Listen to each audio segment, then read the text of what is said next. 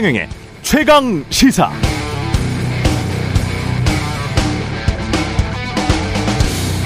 네, 이재명 더불어민주당 당 대표의 체포 동의안 국회 표결과 관련해서 여야의 신경전이 뜨겁습니다. 핵심 전, 쟁점은 두 가지로 나뉩니다. 1.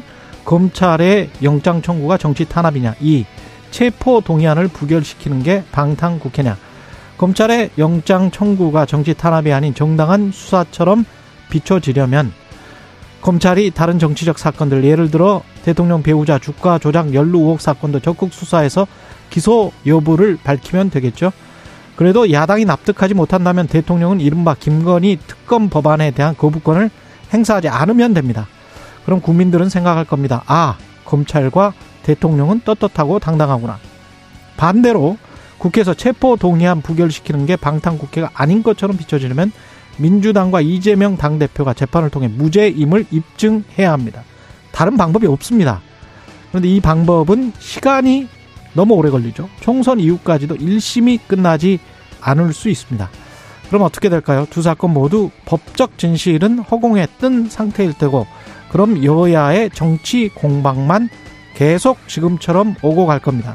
이때 언론의 역할이 중요해지는데요. 두 사안을 모두 공정하게 다룰 것인가 아니면 하나는 대대적으로 의혹 보도하고 나머지 하나는 대충 모른 척 할 것인가. 지금까지 보도 양태를 보면 시간이 지날수록 민주당이 궁지에 몰릴 것은 확실해 보입니다.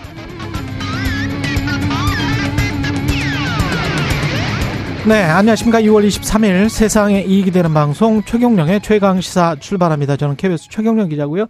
최경령의 최강시사 유튜브로도 실시간 방송하고 있습니다. 문자 참여는 짧은 문자 50원, 긴 문자 100원이 드는 샵9730 콩어플 무료고요. 오늘 최강시사 윤석열 정부의 노동개혁에 대해 어제 노동부 장관 나왔었죠. 민주노총 입장 들어보겠습니다. 오랜만에 인터뷰합니다. 홍준표 대구시장도 만나봅니다. 그리고 젊은 토론 준비되어 있습니다.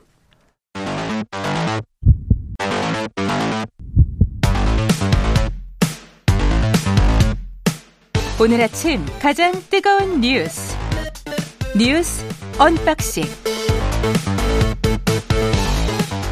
자 뉴스 unboxing 시작하겠습니다. 민동기 기자 김민하 평론가 나와 있습니다. 안녕하십니까? 안녕하십니까? 예, 작년 합계 출산율이 역대 최저 또 찍었네요. 이게 세계 최저 아닙니까? 그러면? 그렇습니다. 예. 지난해 태어난 출생아가 24만 9천 명인데요. 사망자가 27만 2,800명입니다.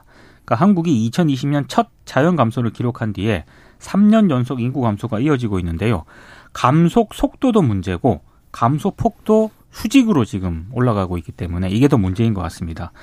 아, 일단 여성 한 명이 평생 낳을 것으로 예상되는 평균 출생아 수가 합계 출산율인데 0.78명까지 떨어졌거든요. OECD 회원국 가운데 출산율이 한 명 아래인 국가가 대한민국이 유일합니다. 이게 더 문제인 것 같고요. 예.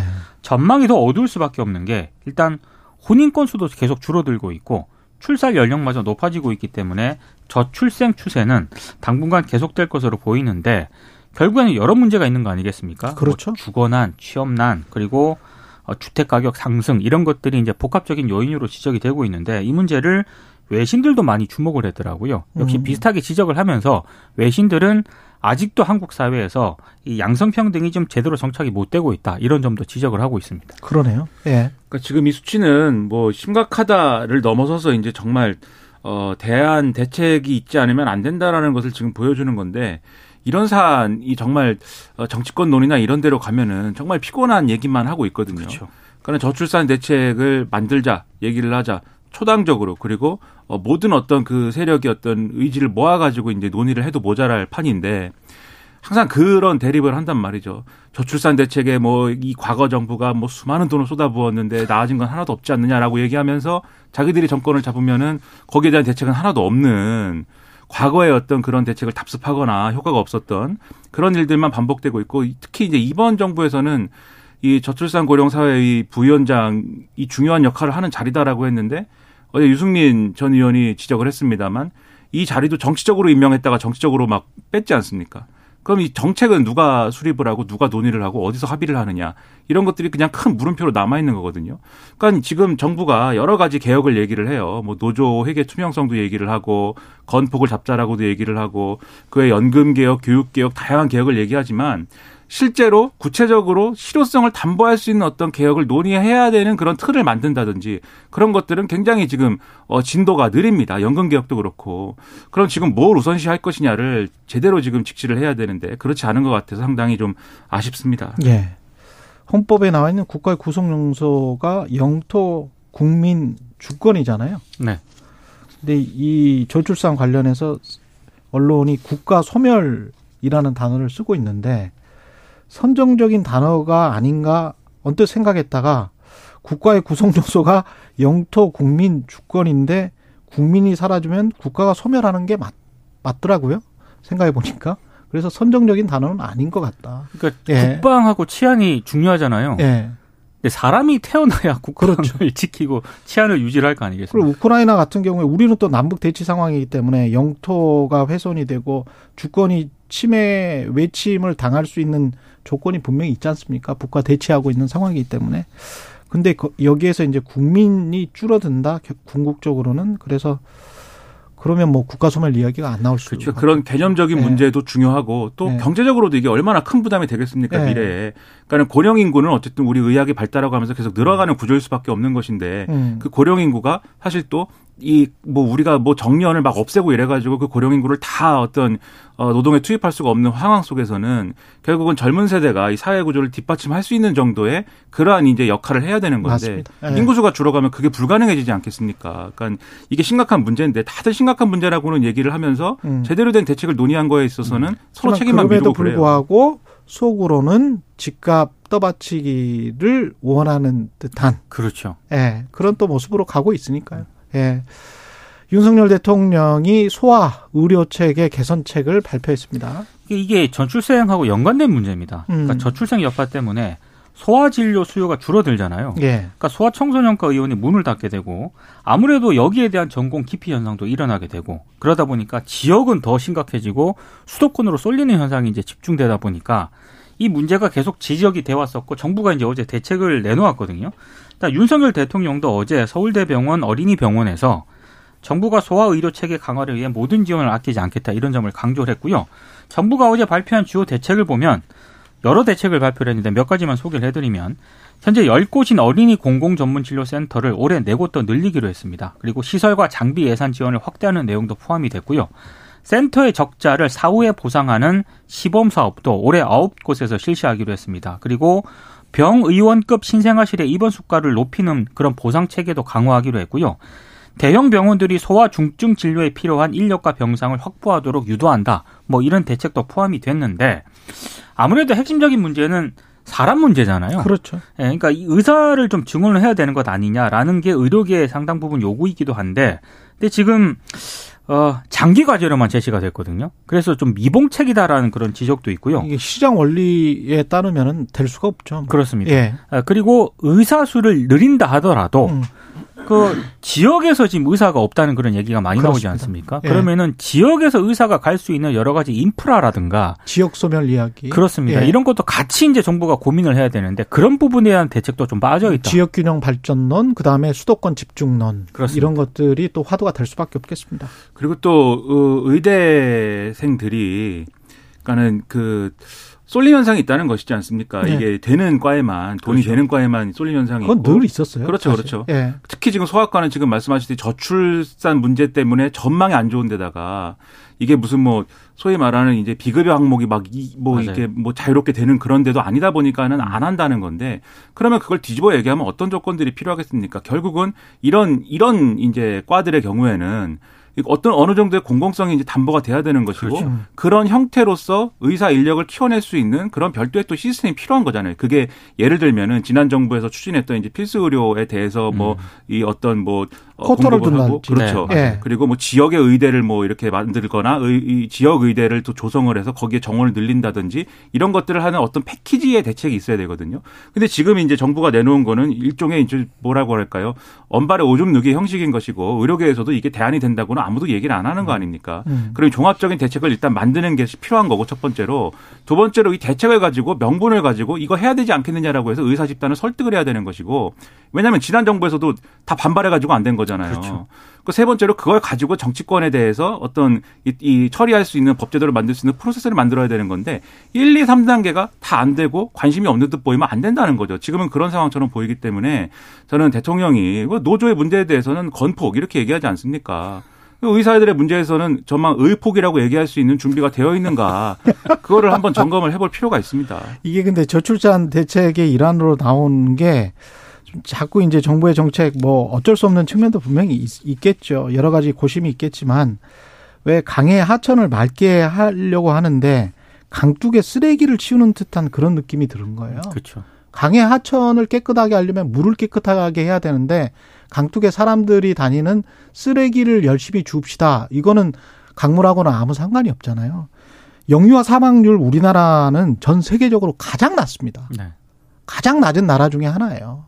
그래서 소아과 의사가 부족한 것도 사실이지만 영유아 사망률이 이렇게 낮은 나라에서 그래요 소아과 의사를 증원해요. 그러면 저출산 문제가 해결됩니까? 그러니까 인, 과 관계가 없어요. 인과 관계가 없고 현상을 뭐 마치 지난번에 자살률 관련해 가지고 그렇죠. 번개탄 이거 생산 금지하겠다 이거하고 똑같은 거예요 이게 지금. 그러니까 왜 예. 아이를 낳지 않습니까? 예. 라고 젊은 부부들한테 물어보면 음. 답이 나오거든요. 그거는 뭐 다른 여러 가지 겨- 사회 경제적인 요인 때문에 안 나는 경우가 많은데 예. 정부가 내놓는 대책은 나오면 얼마 얼마 조금 지원해 줄게 이런 식이다 보니까 그렇죠. 당연히 대책이 안 되는 거죠. 이재명 당 대표는 윤석열 대통령이 국가 권력으로 장난하면 그게 깡패지 대통령이냐 이런 발언을 했네요. 윤 대통령이 이른바 박근혜 정권에서 좌천된 경험 때문에 보복 수사를 하지 않겠냐 이렇게 일각의 우려가 제기가 됐을 때 예. 그때 검사가 수사권 가지고 보복하면 그게 깡패지 검사냐 이렇게 얘기했었는데 그런 이야기 했었죠. 예, 이걸 예. 이제 이재명 민주당 대표가 그대로 이제 돌려준 것 같습니다. 음. 상당히 좀 강한 어떤 어조를 좀 비판을 했고요. 그리고 이재명 대표가 또 어제 국회에서 당 원로들을 만나서 조언을 구했거든요.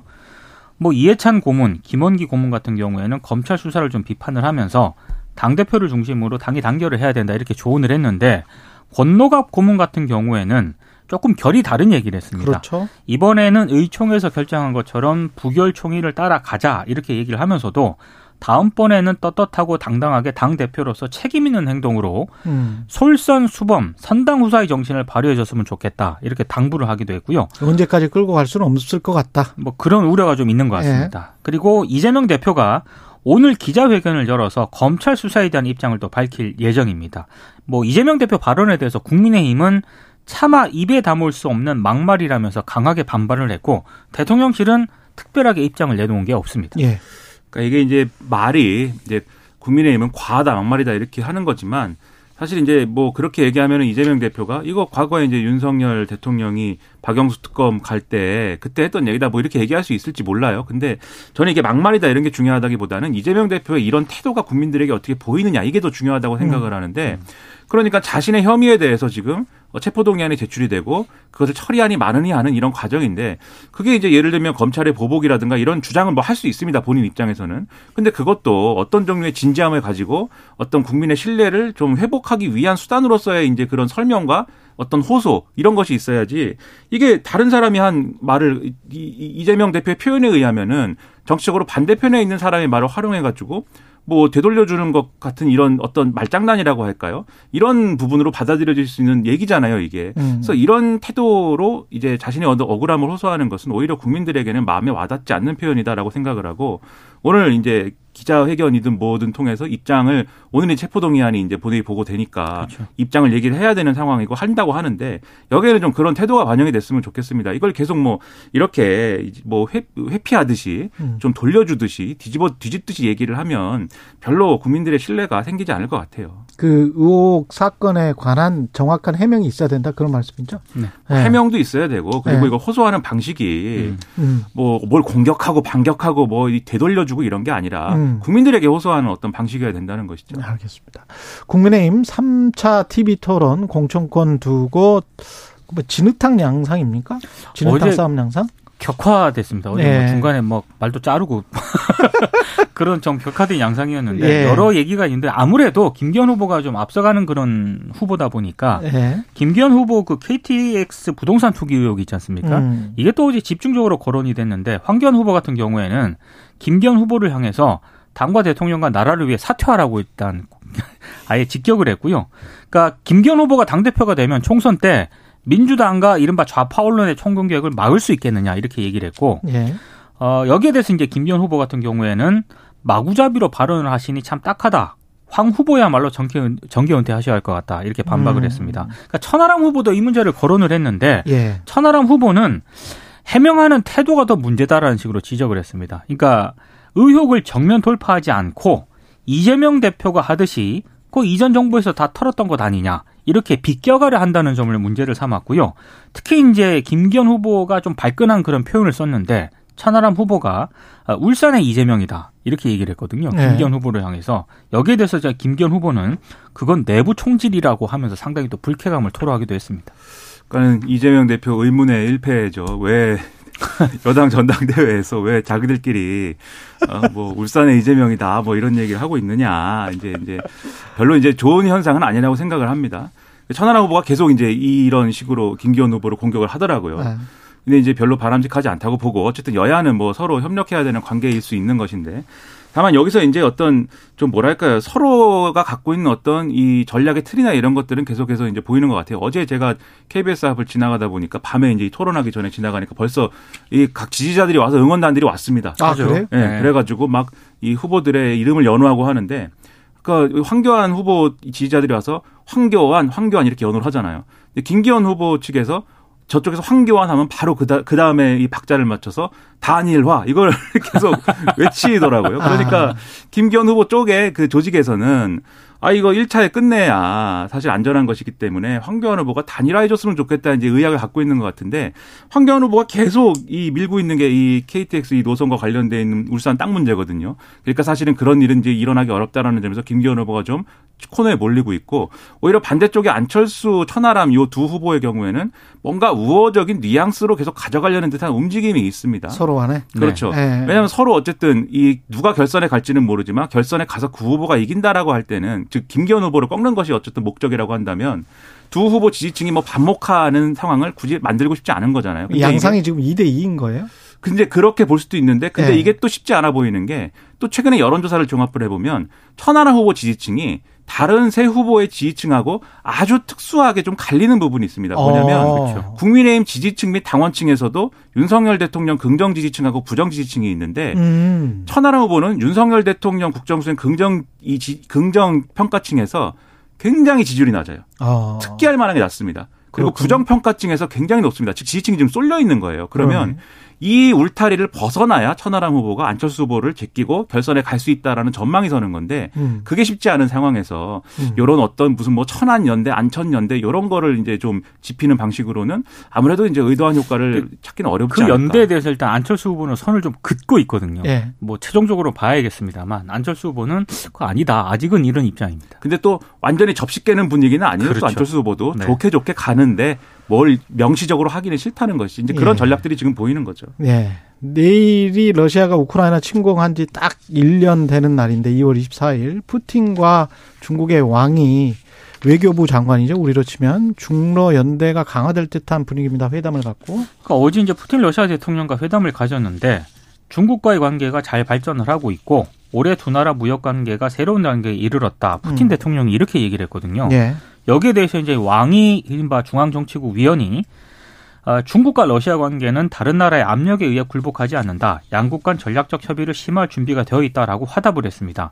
특히 이제 중국이 우크라이나 전쟁 장기화로 공경에 빠져 있는 러시아에 힘을 싣겠다 이런 뜻을 분명히 한 게 상당히 특징적인데요. 이미 힘을 싣고 있어요. 예, 그래서 사실상의 반미 연대를 좀 공식화했다라는 그런 평가도 있고요. 지난해 무역 규모가 최대입니다. 그렇습니다. 사상 최대. 예. 아, 그리고 미국과의 어떤 신냉전 구도를 사실상 이게 공식화했다는 그런 평가도 나오고 있습니다. 그러니까 중국이 미국에 대항하기 위해서 대로관계 쪽으로 확실히 이제 틀었다라는 어떤 그런 평가가 나오고 있거든요. 음. 이렇게 되면은 우리가 상당히 좀 어려워질 것 같습니다. 그렇죠. 예. 왜냐하면 북중러 쪽으로 가버리면 그리고 지금 러시아는 사실은 중국 잡고 인도를 잡잖아요. 맞습니다. 인디아를 잡으면 전체 인구가 전 세계 인구가 78억인데 30억을 잡는 거기 때문에 그쪽의 돈과 그쪽의 인구를 잡을 수가 있고 자기들은 에너지, 가스, 석유를 팔 수가 있기 그렇죠. 때문에 아주 그 삼자 연합이 형성이 돼 버리면 서방 진영 우리를 포함해서 굉장히 곤혹스럽게 됩니다. 그러니까 푸틴 대통령 태도를 보니까 예.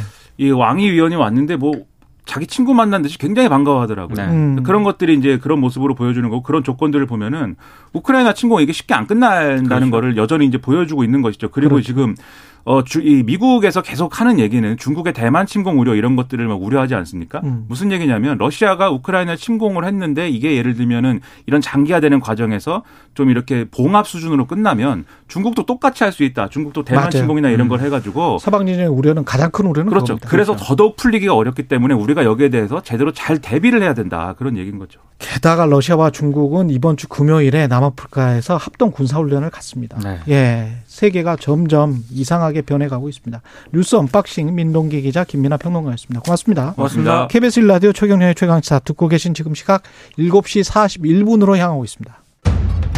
오늘 하루 이슈의 중심. 당신의 아침을 책임지는 직격 인터뷰. 여러분은 지금 KBS 일라디오 최경영의 최강 시사와 함께하고 계십니다.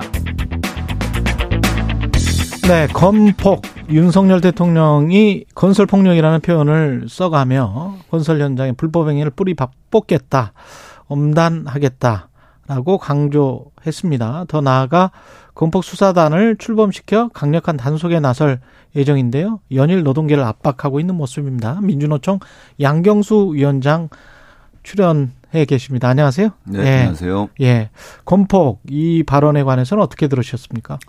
일단 왜 건설노조인가를 들여다볼 필요가 있을 것왜 같고요. 건설노조인가? 예. 어, 김진태 도지사의 레고랜드 사태를 기반 시작으로 해서 유동성 위기가 왔고 이 음. 유동성 위기가 결국에는 건설 자본들의 위기로 그리고 원자재 가격 상승이나 분양 시장이 위축되면서 건설 자본들이 정부에 대한 불만이 높아지고 있는 상황에서 음. 이 책임을 노조, 노조에게 회피하기 위한 수단으로 음. 건설 노조 때리기를 아주 전방위적으로 하고 있는 것 아니냐 이렇게 보고 있고요. 레고랜드발 채권 사태, 이 채권 부도 사태가 날 뻔했었었잖아요. 네, 맞습니다. 그런 상황에서 그 책임을 아 이거 건설 노조 때문에 이런 것이다 이렇게 돌리기 위한 네, 어떤 책임 회피의 수순이라고 생각을 하고요. 또 예. 한축으로는 민주노총 내에서 건설 노조가 가장 투쟁력이라든지 조직력이 높기 때문에 이것을 위축시키고자 하는 의도도 있는 것 같습니다. 건설 노조 조합원이 몇 명이나 되죠? 지금 현재 한 10만 명 정도 됩니다. 10만 명 정도. 그렇게 되면 민주노총 전체는 네. 120만 120만 명 정도. 거기에서 이제 투쟁력이 가장 높고 또 꽤 많이 있는 거군요. 그러니까. 그렇습니다. 건설 네. 노조가. 예. 그쪽을 지금 자극을 하고 있다. 정치적으로도 좀 유리하다고 판단을 하는 걸까요? 대통령실은?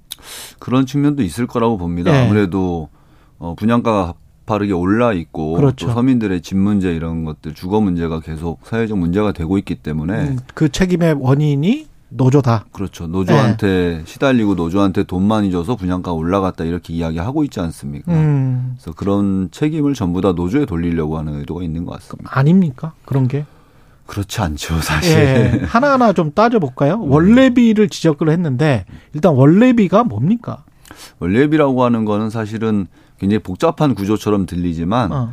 아주 단순화해서 이야기하면 건설 현장에서 타워 크레인 노동자들에게 불법을 조장하기 위해서 뒷돈을 줘왔던 것이 관례적으로 형성돼 버린 겁니다. 어. 그래서 이것은 마치 타워 크레인 기사들을 고용하고 있는 업체가 주는 것처럼 잘못 알려져 있는데요. 그렇지 예. 않습니다. 그러면요?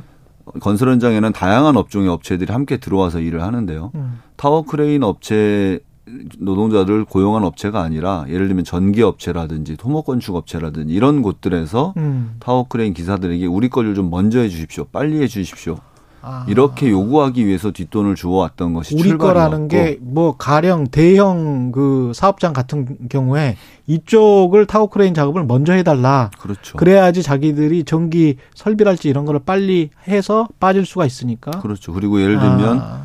뭐 타워 크레인이 한 200kg만 하도록 규정되어 있으면 네. 250kg까지 해달라 이렇게 요구하기도 하고 점심 아. 시간에도 일을 해달라 이렇게 요구하기도 하고 이런 것들을 하기 위해서 처음에는 2, 30만 원 정도로 형성되어 왔던 것이 네. 점점 점점 규모가 커지고 부풀려져서 이제는 굉장히 규모도 커지고 아예 관행처럼 자리 잡게 된 겁니다. 그게 이제 공기가 뭐 보통 한 3년 정도는 되니까 네, 맞습니다.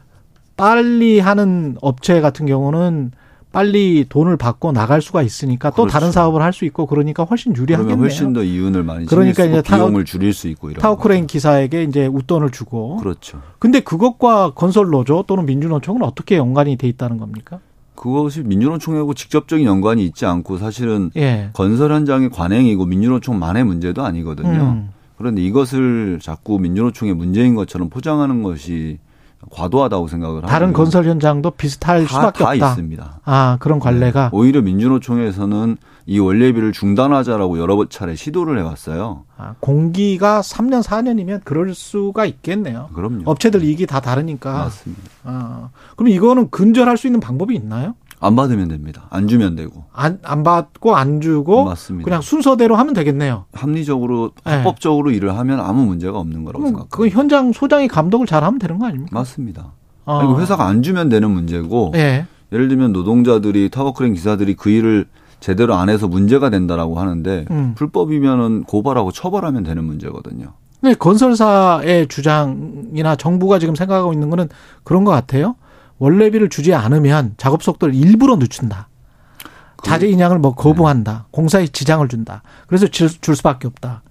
그러면 노동자들이 불법이라고 규정이 될 텐데 당연히 처벌받을 것이고 해고당할 거거든요. 아, 그러니까 사실은 사업주들이 일부러 태업을 한다라고 이야기하는 건 음. 법에 정해진 규정대로 일을 하는 겁니다. 음. 타워크레인 기사들이 쉬는 시간도 보장받지 못해서 그 높이 있는 타워크레인에서 소변통 갖다 놓고 일하거든요. 예. 점심시간에도 타워크레인 줄에 밥을 매달아 주면 위에서 그 자리에서 먹습니다. 어. 일을 더 많이 하기, 하기 위해서 그렇게 예. 일을 하고 있고 그런 것들을 조장하기 위해서 사실 월례비라는 것을 주고 있는 것이기 때문에 음. 현장에서 사용자들이 안 주면 되고 노동자들도 안 받겠다는 겁니다. 그러네요. 네. MZ 세대하고 자꾸 비교해서 노조 기득권이 이거는 뭐 건설 노조뿐만이 아니고 전체 노조를 겨냥하는 것 같습니다.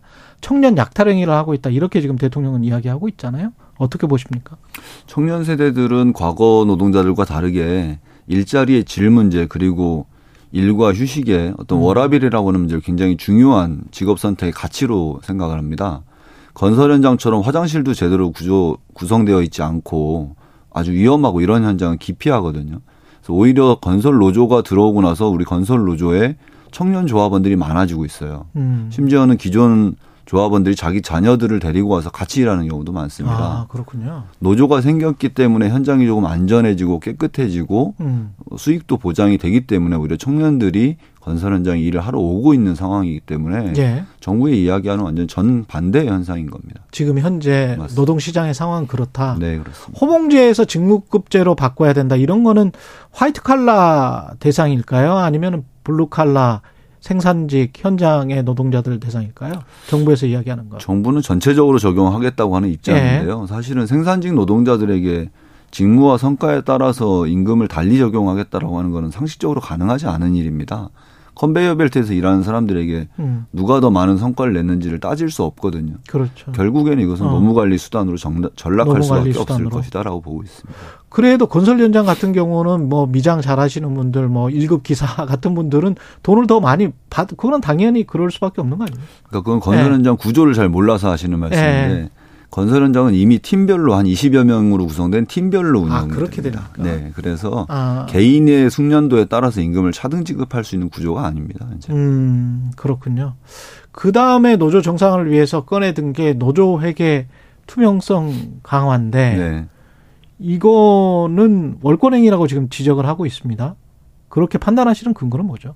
그러니까 기업하고 자꾸 비교를 하는데요. 음, 기업은 이윤을 목적으로 하고 투자자를 끌어당기고 그래서 자본을 가지고 주식 시장에 상장되어 있는 곳들에 대해서 회계나 이런 것들을 공시하도록 하고 있습니다. 예, 그것은 투자자들이 이 기업이 수익이 얼마나 되는지 어, 경영 상태나 회계 상태가 건전한지를 들여다봐야 투자를 판단할 수 있기 때문이거든요. 음, 근데 노동조합은 회계를 오픈해서 누구 투자를 받을 일도 아니고 음, 조합원들이 조합비를 내서 이것을 조합원들에게 다 공개를 하고 있어요. 예, 그런데 세관에서 소위 옆집 가계부라도 들여다보고 싶은 게 사람 심리 아닙니까? 어. 이런 것들을 이용해서 노동조합이 마치 부패한 집단인 것처럼 이야기하고 있는 현실이 어. 굉장히 개탄스럽고요. 민주노총 같은 경우도 얼마 전 대의원 대회 때 저희는 회계 자료를 책자로 별도 책자로 만듭니다. 예. 1년 회계 결과를 이걸 언론에도 다 배포했습니다. 음. 이미 이렇게 다 공개하고 있는데 네. 마치 꽁꽁 숨겨놓고 부정 부패를 일삼는 집단인 것처럼 매도하고 있는 게 정부의 태도가 문제라고 생각합니다. 근데 이제 정부가 그렇게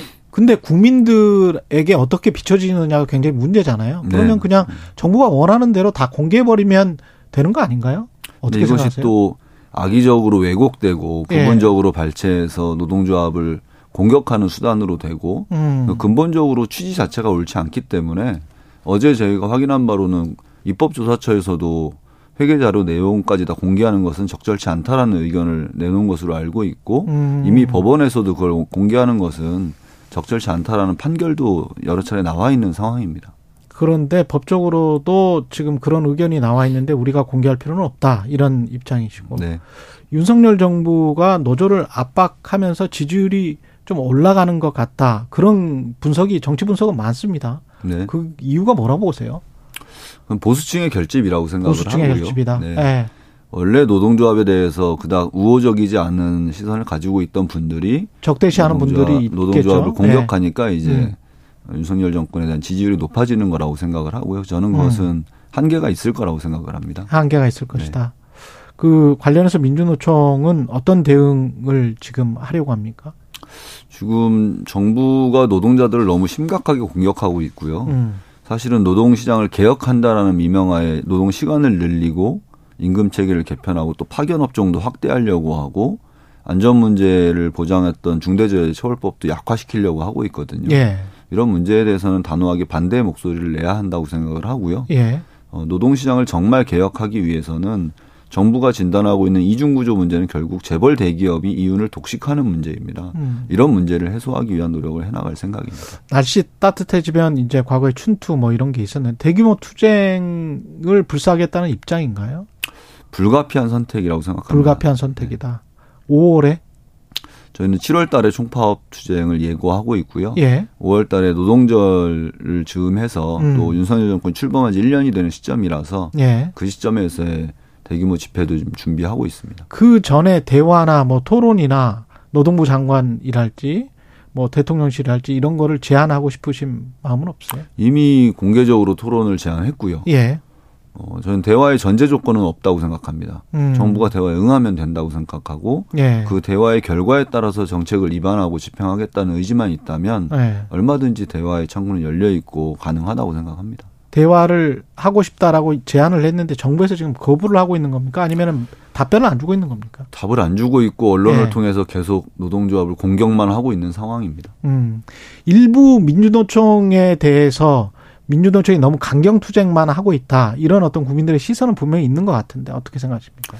뭐 그런 측면이 없다고 할 수는 없을 것 예. 같고요. 민주노총도 절대선은 아니라고 생각합니다. 음. 부족한 지점도 있고 개선해야 될 지점도 있다고 생각합니다. 예. 그런데 노동조합이 존재함으로 인해서 만들어지는 순작용에 대해서도 음. 많이 좀 봐주셨으면 좋겠고 민주노총이 거리에서의 투쟁뿐만 아니라 음. 또 노동자들을 위한 활동 현장에서의 활동도 많이 하고 있다는 지점도 같이 좀 살펴봐 주시면 좋을 것 같습니다. 마지막으로 한 20초 남았는데요. 마지막으로 윤석열 정부에게 제안하고 싶은 것, 새로 제안하고 싶은 거 있을까요? 정부는 저는 신뢰를 기반으로 움직여야 한다고 생각하고요. 음. 노동자를 공격해서 얻을 수 있는 반사 이익은 작을 것이고 그 과정에서 잃게 되는 정부의 신뢰는 클 것이라고 생각합니다. 그래서 오히려 정부가 국민들의 문제, 서민들의 문제, 노동자들의 문제를 진지하게 바라보고 음. 국민적 공감대와 신뢰를 쌓는 과정 속에서 노동의 문제를 함께 논의할 수 있었으면 좋겠다는 생각입니다. 예. 민주노총 양경수 위원장이었습니다. 고맙습니다. 네, 고맙습니다.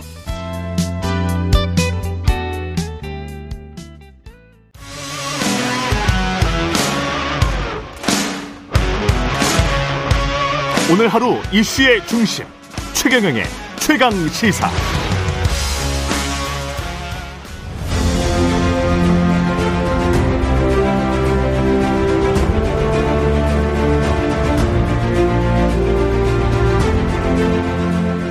네, 공영방송 50주년 특집 대한민국의 길을 묻다. 오늘은 홍준표 대구시장과 이야기 나눠보겠습니다. 홍준표 시장 아, 전화로 연결돼 있습니다. 안녕하세요, 시장님. 네 네. 예. 대구시가 2월 초에 지금 시내버스 도시철도 관련해서 노인 무임교통 지원 방안을 발표를 했는데, 어, 65세 지하철 무상 연령을 70세로 상한을 조정하고, 그 다음에 시내버스는 무료 탑승을 시작하겠다? 이게 지금 요지인가요? 그렇습니다. 예. 이게 뭐 단계적으로 실시가 됩니까? 단계적으로 협의 결과 이제 노인의 측하고 협의해 본 결과 예.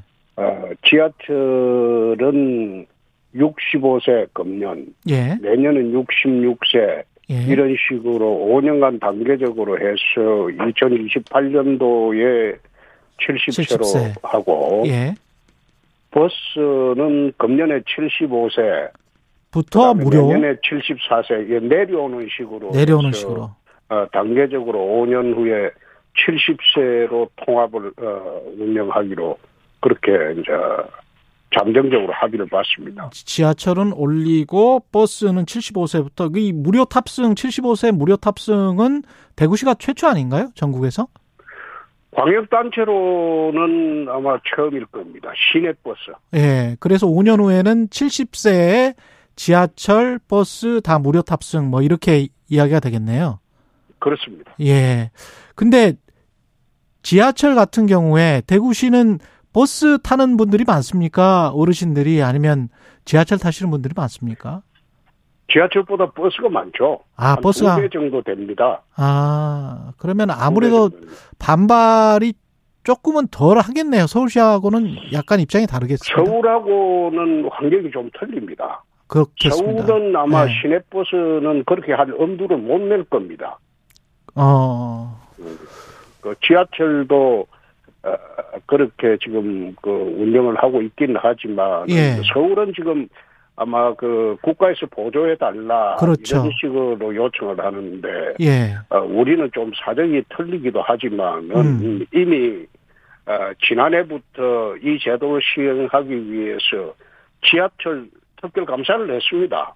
예, 그리고 그 버스도 특별 감사를 했습니다. 음, 그래서 내부 혁신하는 방안들을 마련하고 예, 그리고 그, 그 비용 절감 방안을 우리는 스스로 어, 마련을 작년에 이미 했습니다. 음, 그래서 그 지하철 운영, 버스 운영에 어, 새로운 그 혁신 방향으로 운영해서 적자폭을 대폭 줄이고 그리고 이제 이 제도를 시행을 하려고 하는 겁니다. 중앙 정부의 지원은 받지 않고 따로 받지 않고도 할 수 있는 재정인가 보네요. 재정 할 계획인가 수 보네요. 있는 재정이 아니고 재정 상태로 보면 서울이 어, 재정 자립도가 80%가 아, 그렇죠. 훨씬 넘었죠. 그렇죠, 그렇죠. 예, 예, 그러나 그 대구는 서울의 절반도 안 됩니다. 예, 재정 자립도로 따지면 대구는 한 46%빼 안 돼요. 음.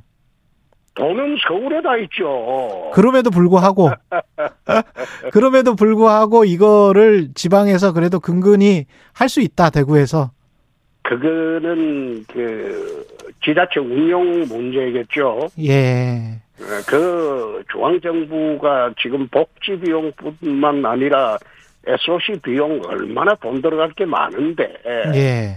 17개 지방 자치단체가 중앙정부에 어, 손만 벌려가지고는 곤란하지 않겠습니까? 음, 서울시도 그러면 그래서- 가급적 손을 벌리지 않고 본인들이 스스로 하는 게 아니 그거 서울시 지하철 특감도 좀 하고 아, 버스 특감도 좀 해서 비용 절약 방안도 한 마련해 보고 예. 또 대구에서 이제 우리는 또 무상급식도 특감을 했습니다. 특별감사를 예.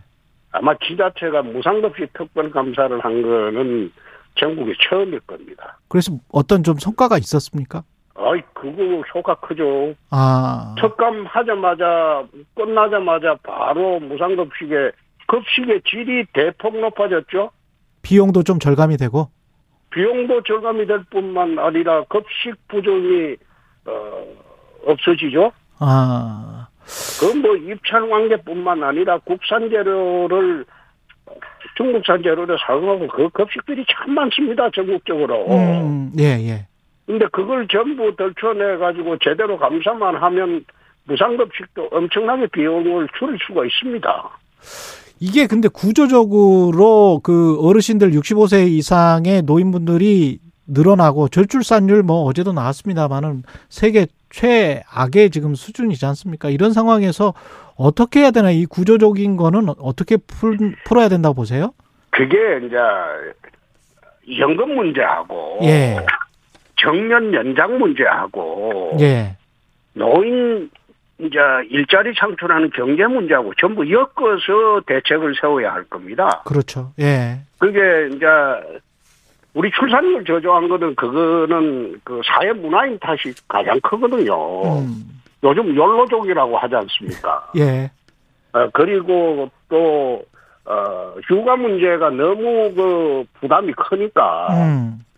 육아 문제에 얽매이지 않으려고 또 출산을 기피하는 사례도 많거든요. 예. 근데 그런 걸 갖다가 전부 국가적이 종합적으로 그 대책을 세워주고 음.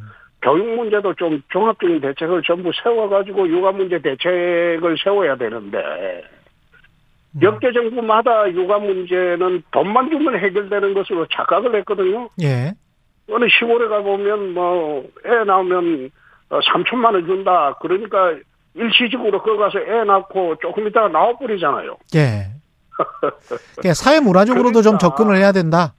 아, 그런 식으로 어, 그 접근하는 게 아니고 육아 네. 문제만 하더라도 육아 문제를 해결해 주고 어느 사회 분위기가 달라지면 출산율은 자연적으로 올라가겠죠. 예. 종합적으로 접근해야 된다. 그런 같아요. 그렇습니다. 아까 그 지하철 같은 경우로 65세에서 70세로 이렇게 올리면 대구시의 어르신들은 괜찮아 하시던가요? 반대 안 하시던가요? 그거는 지금 그 처음에 그 시작할 당시에 에, 기대 수명이 지금 20년이 늘었어요. 그렇죠. 예. 그렇죠. 예, 예. 그러니까 저희 아버님들 세대보다도 지금 세대가 무려 20살이나 젊어져 버렸어요. 음. 그래서 노인 연령도 개인적으로는 70세 올리는 게 무리가 아니라고 봅니다. 예. 그래서 그 설득을 했죠. 아. 해가지고 단계적으로 어 그럼 올리자. 어. 지금 65세 되시는 분들은 금년부터 이제 혜택을 받기 시작하잖아요. 예. 그러니까 불만이 없죠. 그럼 전국적으로 봤을 때도 이게 해법이 가능하다, 준용할 수 있다 이렇게 보십니까? 70세로 이렇게 단계적으로 그렇습니다. 아, 이- 그렇습니다. 2028년까지 그렇습니다. 어, 다른 그런 식으로 접근을 하고 일거에 이제 5년이라는 세월을 건너뛰어 버리면 예. 노인분들이 이제 요, 요 부담이 크죠. 그렇죠. 그래 금년에 진입하신 분들은 노인 연령에 진입하신 분들은 이제 혜택이 뺏기는 게 없죠. 어. 내년 되면 66세 되니까 예. 대신 새로 들어오시는 분들은 좀 기다려야 되겠죠. 70세까지. 음. 그러니까 큰 불만이 없죠. 예. 네. 그리고 대구시가 앞장선 정책 중 하나가 우리 민생과 관련된 것들 중에 하나가 대형마트 평일 의무 휴업 시행이거든요. 예. 이거는 이해 관계자들이 소비자, 그 다음에 공급하는 저 농어민들도 있을 수가 있겠고, 그 다음에 중소상공인들 있겠고, 대형마트 있겠고, 그 다음에 대형마트 종사자들 있을 것 같은데, 월요일에 휴업을 하- 하는 것을 반대하는 사람들은 아무래도 대형마트 종사자들일 것 같긴 하거든요. 그거는 지금 잘못 생각하고 계시는 게 아, 그래요? 교통산업 발전법상의 음. 그 협의 당사자들이 아닙니다. 아, 그 사람들은? 아, 예, 예. 그 요일 변경하고 예. 하는데 유통산업 발전법상의 협의 당사자들이 아닙니다. 아, 협의 당사자는 아니다. 근로관계는 예. 예. 본사와 협의할 근로관계죠. 아. 그래서 그러네. 예. 대구시하고는 협의할 일이 없어요. 근데 대구시는 이거는 월요일 휴업은 그렇게 할 수 있는 정책적으로는 아니, 그 유통산업 발전법상 협의 당사자가 아니니까. 아 그러니까 우리는 그 변경을 하는 게 이 제도는 사실상 이게 나는 그래 봅니다. 이게 예. 이제 좌파 포퓰리즘의 상징적인 사건이에요. 좌파 포퓰리즘의 상징적- 상징적 아. 상징적인 사안인데 예. 이 왜그런가 하면 가진 자의 것을 억누르거나 뺏으면 가지지 못한 자가 이득이 된다. 그 논리로부터 출발한 게 나는 그거라고 봅니다. 음. 상징적인 사건이. 예. 예, 예, 유통산업 발전법 그거 하면서 이제 이렇게 어, 휴일 강제 휴무를 해라. 음. 근데 사실상 휴일에 에, 시민들이나 국민들이 제일 쇼핑을 어, 많이 하죠. 이제 예. 달라져가지고 휴일에 시간이 날 때 쇼핑하러 가거든요. 그렇죠, 그렇죠. 근데 그 시간을 갖다가 뺏어버리면 예. 불편한 거는 시민들과 국민들입니다. 음. 그래서 이거는 어, 제자리로 돌리는 게 맞겠다 싶어가지고 저희들은 유통산업 발전법상 협의 당사자들하고 협의를 해서 지금 실시를 하고 있는 것이고 예. 거기에 이마트 노조, 어, 마트 노조들이 어, 이제 조금 이제 요, 요일이 변경되니까 불편하겠죠. 예, 예. 그거는 마트 노조하고 근로관계는 본사하고 해결을 해야 될 문제죠. 아, 당신들끼리 해결해라. 예. 그렇습니다. 음. 그거는 대구시하고는 상관이 없어요. 예. 무슨 말씀인지 알겠고요. 지금 그 상황이 이런 지금 대구시에서 펼치는 정책들이 전국적으로도 좀 유효할 것 같다 이런 말씀도 하시고 그랬는데 윤석열 대통령이나 중앙정부에 대통령이 대한민국을 좀 이렇게 이끌어갔으면 좋겠다. 조언하고 싶은 바는 없, 없으십니까? 그거는 제가 대구시장이 조언하는 거는 좀 그, 그 검도에 어긋나죠. 어긋- 어긋 납니까? 그거는 예. 에, 지금 보니까 예. 대북 정책이나 노조 정책은 예. 어, 잘하고 계시던데요. 아, 대북 정책이나 노조 정책은 잘하고 있다. 그렇습니다. 좀 구체적으로 좀 말씀을 해 주십시오. 사실 그 노조라는 게 예. 대한민국 노조가 합리적인 노조가 있고 강성 노조들이 있는데 예. 강성 노조들이 지배하는 나라가 되면 이 외자들이 들어오질 않습니다. 외자 유치가 힘들다. 예. 에, 그거는 얼마 전에 어, 지금 그 뭡니까 그 미국의 그 일론 머스크가 그 그 뭐 기가 팩토리 공장을 음. 한국과 인도네시아 중에 짓겠다고 그래 발표한 적이 있잖아요. 예, 예, 예. 그때 대통령께서도 앨런 머스크한테 전화해서 한국으로 오라고 했는데 그 당시에 내가 기자실에서 그런 말을 한 일이 있습니다. 음. 앨런 머스크는 절대 한국으로 오지 않을 것이다. 왜요? 노조 때문에? 그것은 한국은 예. 어, 강성 금속 노조들이 지배하고 있는 나라이기 때문에 아. 그런 강성 금속 노조가 지배하고 있는 나라에 외투 기업들이 안 들어온다. 음. GM이 들어와서 성공을 했느냐? 그리고 어, 인도의 마힌드란가 쌍용을 인수해서 성공을 했느냐? 예. 다 철수하지 않았느냐 사실상. 예. 그걸 다 보고 기가 팩토리 에, 그, 그 일론 머스크가 얼마나 어, 투자의 귀재라고 하고 약은 사람인데 음. 그걸 한국의 공장을 지, 지으려고 들어오겠느냐? 음. 노동 생산성도 맞지 않다. 음. 아, 그래서 어, 한국은 오지 않을 것이다. 그러면 한 그리고 그 당시에 예. 그 기가팩토리 유치 어, 정부 차원에서 유치하고 전국 지자체에 어, 공문도 내려보내고 했어요. 예. 그래 내가 이거 우리는 공문 제출하지 마라 그랬거든. 어. 근데 실무진에서 그래도 한번 해볼랍니다. 이래갖고 자기들이 마음대로 제출했는데 예. 근데 그때도 그랬어요. 절대 한국에 오지 않을 것이다. 음. 금속 노조가 있는 한, 강성 노조, 금속 노조가 있는 한, 한국의 외투 기업들이 제조업하러는 들어오지 않을 것이다. 그래서 그런 측면에서 보면, 어, 지금 노조 정책의 노조 회계 투명성 확보와 건설 노조, 어, 행포 이거 잡는 거는 음. 참 잘하고 있는 정책이죠. 그렇군요. 근데 제가 반론 차원에서 한 가지만 말씀드리면 예. 까르푸나 월마트도 한국에서 실패했었고 맥도날드도 사실상 전 세계에서 유일하게 2위 업체거든요. 롯데리아가 있기 때문에 네. 그렇기 때문에 한국의 사실은 독과점 대기업들이 상당히 강해요 모든 산업에서 네. 그렇기 때문에 외국 자본들도 힘을 못 쓰는 음, 거다 이런 분석들도 분명히 있거든요. 뭐 그런 측면도 있겠죠. 예, 그거는 어 어떻게 보면 우리로서는 나쁜 거 아니잖아요. 예, 외국 독과점. 업체들이 들어와서 썰어가는 것보다는 예. 우리나라 독과점 업체들이 좀 더 그래도 강하게 지배하고 있는 것이 국민 경제에 더 낫지 않아요? 예. 그런 측면에서는 또 그렇습니다. 근데 이제 뭐 이게 복합적이다 보니까 그리고 정치 현안 뭐 한 제가 한 5분밖에 지금 안 남았는데요. 예, 예. 정치 현안도 좀 이야기 듣고 싶어 가지고 예, 예.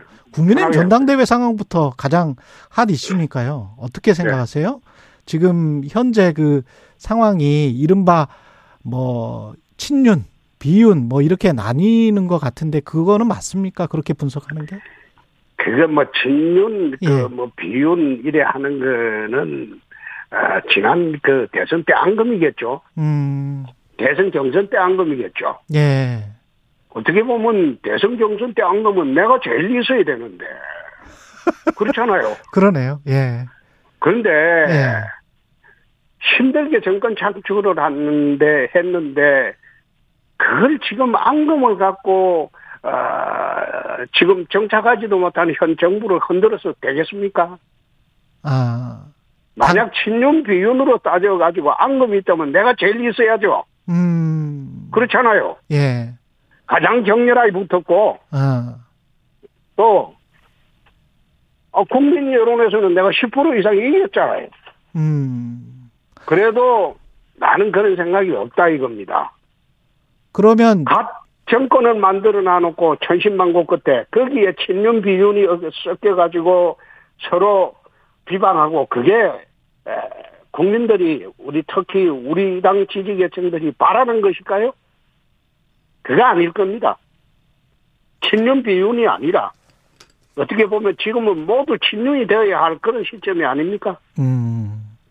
그럼 천하람 후보나 안철수 후보가 좀 흔들고 있다라고 보시는 거예요?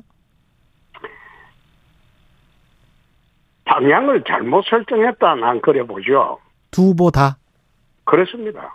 아, 지금 국민 여론에서 그분들이 일시적으로 뜨고 있는 거는 음, 대통령 지지율이 압도적이지 못하기 때문에 그렇습니다. 음. 국민 여론에서 그 사람들을 민심이 이렇다 이렇게 하는 게 아니고 예. 지금 당대표 뽑는데 민심만으로 뽑을 이유가 뭐가 있습니까? 당대표인데 대통령을 상대로 하는 대통령 선거가 아닐 바에는 음. 그건 당심으로 뽑는 것도 나쁘지 않아요. 근데 나중에 이제 총선에서 당심은 그게 아니다 이 말입니다. 아, 당심은 그게 아니다. 그렇습니다. 그 대통령의 그 대국민 지지자가 60%뭐 70%가 안 되기 때문에 그런 현상이 일어나는 거예요. 음. 그러나 당심으로 두고 보면 당의 여, 여 책임당원들이나 이분들은 천신만고 끝에 5년 만에 정권을 되찾았는데 음. 이 사람들은 지금 똘똘 뭉쳐가지고 어, 윤석열 정부를 도와주자는 게 그 대부분의 생각입니다. 그러니까 지금 말씀하시는 거는 지지율이 오히려 지금 임기 초에 낮기 때문에 당에서 적극적으로 도와주는 당 대표가 필요하다 이런 말씀이시네요. 아이, 그 당연한 거 아닙니까? 아, 그렇게 하지 않으면 이 정권이 유지가 되겠습니까? 이 정권은 원래 여의도에 기반이 없어요. 예. 여의도에 기반이 없는 정권이 이번 전당도의 대회를 통해서 여의도에 정권적 기반을 마련하려고 하는 거예요. 아니, 감정이 있고 유감이 있으면 내가 제일 있어야 할 사람입니다. 근데 나는 그렇게 생각하지 예. 않아요. 예. 예? 상황이 좀 격화돼서 심평 변호사 뭐 이른바 이제 윤석열 대통령의 멘토라고 나는 거기에는 참 일고의 가치가 없다고 생각하는 게 일고의 가치가 없다. 정계 개편. 아, 윤석열 정부의 멘토라고 주장하는 사람이 어디 한둘입니까? 아, 한둘이 아니다. 멘토가 아니다. 예. 아니 멘토라는 게 뭡니까? 예. 정치적인 경험이 풍부하고 예. 예? 그리고 국정의 경험이 풍부하고 음. 그런 분들 중에서 멘토라고 하는데 정치 역량이 일천하고 아무런 정치적 그, 그, 그 경험이 없는 분들이 멘토라고 자청하는 게 그게 웃기는 이야기죠. 나홀로 멘토죠. 한 가지만 더. 최근에 뭐 페이스북에서 한 나홀로 멘토다. 페이스북에서 저 유시민 전 장관과 또 정적 제거설 관련해 가지고 이야기를 좀 나누신 것 같은데 이재명 대표에 대한 수사가 정적 제거가 아니다 이렇게 지금 말씀하시는 거잖아요. 정적이라는 게 예. 단임제 대통령 하에서 정적이 어디 있습니까? 음, 선거 끝났으면 그래서 끝난 거지. 그 단임제 대통령이 다시 출마합니까?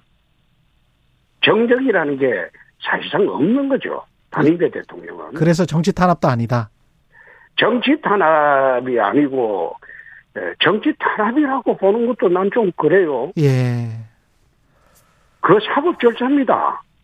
사법 절차일 뿐이다. 아니 우리나라 하면 보세요. 현직 대통령도 탄핵하고 끌어내리고 감옥에 보냈던 나라입니다. 음, 예? 직전 대통령도 감옥에 얼마나 많이 보냈습니까? 전노도 보냈죠. 이명박도 보냈죠. 예. 박근혜도 보냈죠. 박근혜는 대통령은 아예 현직 대통령을 끌어내려 보낸 나라입니다. 그런데 야당 대표가 무슨 큰 의미가 있습니까? 현직 대통령도 그렇게 한 나라예요. 여론으로도 또 그렇게 한 나라예요.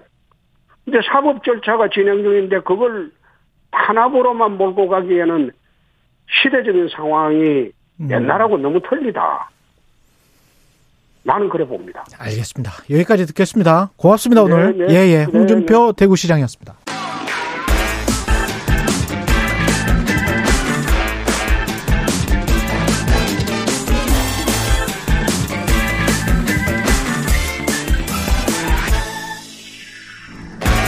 네, 한 번 더 뉴스 시간입니다. 오늘은 한국경제신문 최영찬 기자와 함께 하겠습니다. 안녕하십니까? 네, 안녕하세요.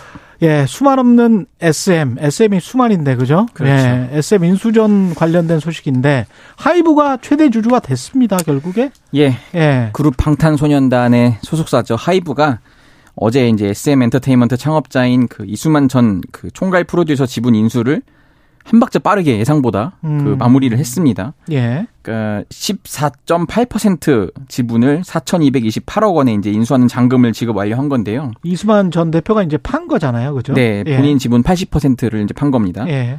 그러니까 지난 10일에 이미 매매 계약은 체결했는데 이제 12일 만에 잔금 지급을 다 완료해 버린 겁니다. 음. 원래는 다음 달 6일에 이걸 하기로 한 건 하기로 결정돼 있었는데 예. 이걸 좀 앞당겼어요. 그 이것 때문에 지금 또 하이브는 다음 달 1일까지 주주들을 대상으로 주당 12만 원에 SM 지분 25%를 추가 확보하는 공개 매수를 하겠다 이렇게 발표를 한 게 있는데 과반을 넘기려고 하- 하는 거군요. 과반까지는 아니고 39.8% 39.8%. 이거 만약 하- 성공하게 되면 이렇게 되는 건데 예. 지금은 일단 하이브가 어제 또 입장문을 낸 게 세계 최고의 기업을 한번 만들어 보겠다. 이렇게 입장문을 발표했습니다. 그렇게 하면은 39.8%를 가지면 경영권을 확보할 수 있습니까, 하이브는?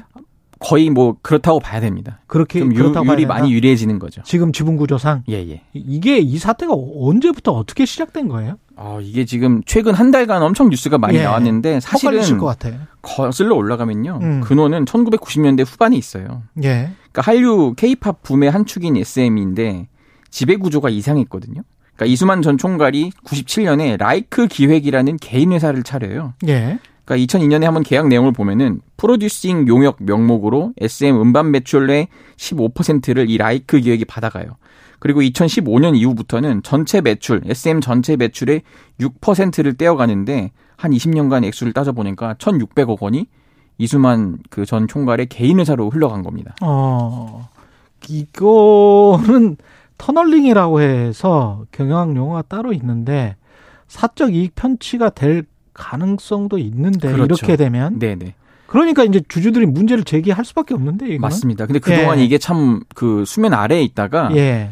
2019년 6월에 이 SM 3대 주주인 KB 자산운용이 문제를 제기해요.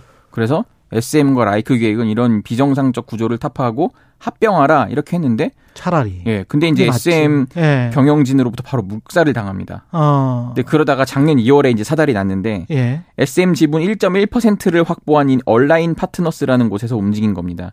라이크 기획과 이 프로듀서 용역 계약을 종료하라 이런 요구를 하는 어, 주주 서한을 발송을 하는데요. 주주 이익 침해가 되는 거예요. 이게 SM 엔터테인먼트 입장, SM 엔터테인먼트 주주 입장에서 보면 그렇죠. 그렇죠? 예, 예. 예. 그렇기 때문에 여기서 이제 작년에 주주총회에서 음. 표대결이 붙어요. 예. 그러니까 얼라인은 본인들이 추천한 감사인을 선임하는 것을 조건으로 이렇게 갔는데 결국 온라인이 이겼습니다. 온라인이 이겼습니다. 네, 그래서 이제 예. 작년 한 해 동안 요 문제가 계속 있었고 예. 결국은 SM이 작년 10월에 이 라이크 기획과의 프로듀싱 계약을 종료하겠다고 발표를 합니다. 아, 종료하겠다고.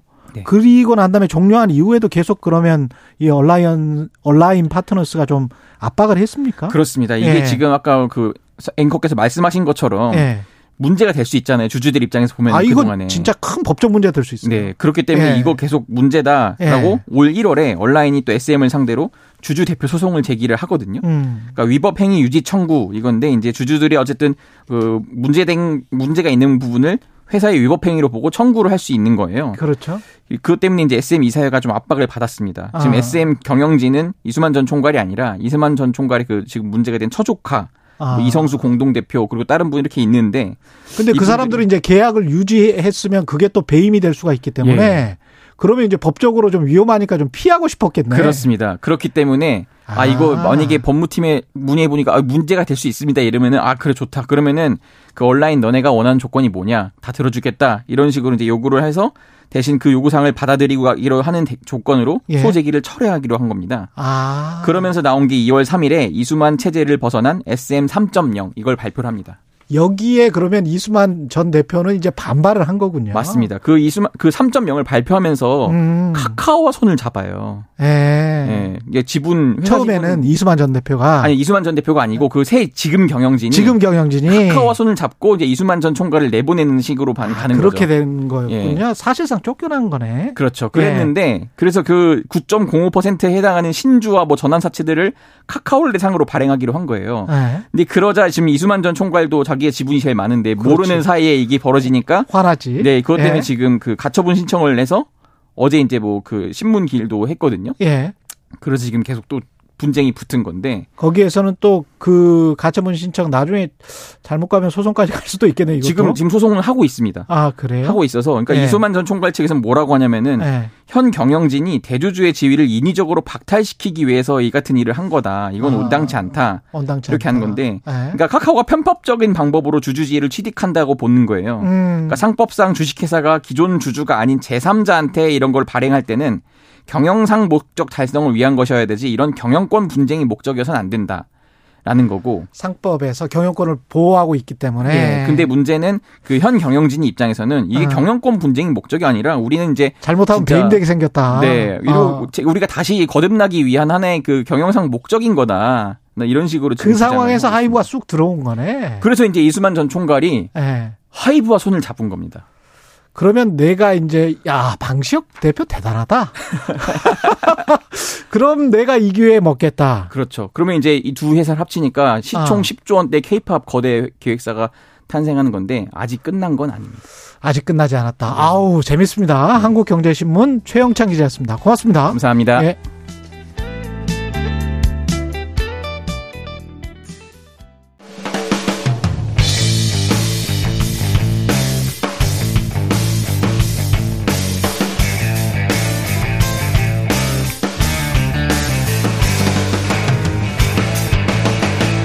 최경영의 최강 시사.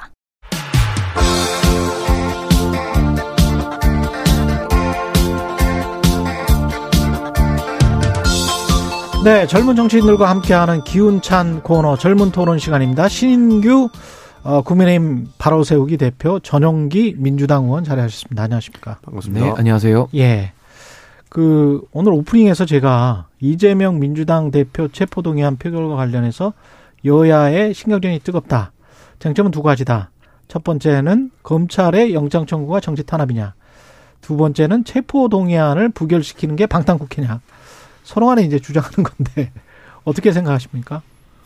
네. 예, 뭐 저는 영장 청구 자체를 가지고서 정치 탄압이라고 하는 것은 네. 좀 과도하다. 왜냐하면 아. 검찰이 영장 청구권이 있지만은 네. 영장 발부 주체는 법원 아니겠습니까? 그렇죠. 그러니까 저는 뭐 검찰을 못 믿겠다까지는 뭐 널리 백보 이해하더라도 음, 사법부까지 불신한다는 것은 전 민주당이 과도하게 나간 것이다 이렇게 보고요. 음, 그리고 체포동의안을 부결시킨 건 당연히 방탄국회죠. 왜냐하면 이상직 전 의원이라든지 정찬민 의원 같은 경우도 다 방탄국회 없이 그냥 다 국회에서 표결해 했거든요.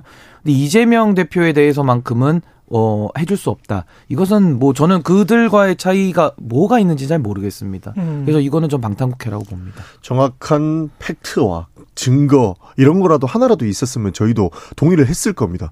문제가 전혀 없어 보이고 이재명이 뭐 정확하게 돈 받았다 이런 내용도 없는데 음. 뭐 여러 가지 말도 안 되는 근거를 갖다 대면서 이재명을 구속시켜야 된다라고 하니까 저희가 동의를 할 수 없는 거라고 보고 있고요.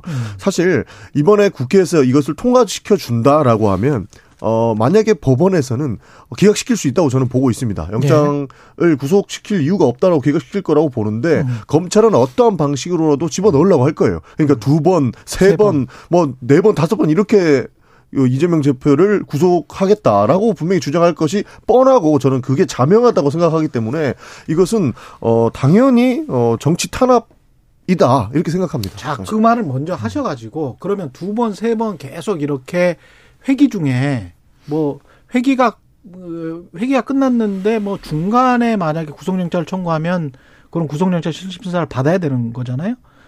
만약에 계속 이렇게 청구를 하면 회기 중에 청구를 하면 민주당은 국회에서 부결을 계속 시킬까요? 어떻게 보세요? 그거는 그러니까 뭐 그건 계속적으로 봐야겠죠. 음. 근데 뭐 예전에 뭐 민주당 뭐 뭐 회기 쪼개기 뭐 살라미 전술 뭐 그러니까 잘라가면서 이렇게 뭐 법안 통과를 한다라고 비판을 해놓고 검찰이 살라미 전술로 이렇게 구속영장 청구. 그러니까 네. 살라미 전술로 구속영장을 잘라서 친다. 음. 이걸 동해준 게 저는 국민의힘의 자가당착이라 이렇게 생각을 하거든요.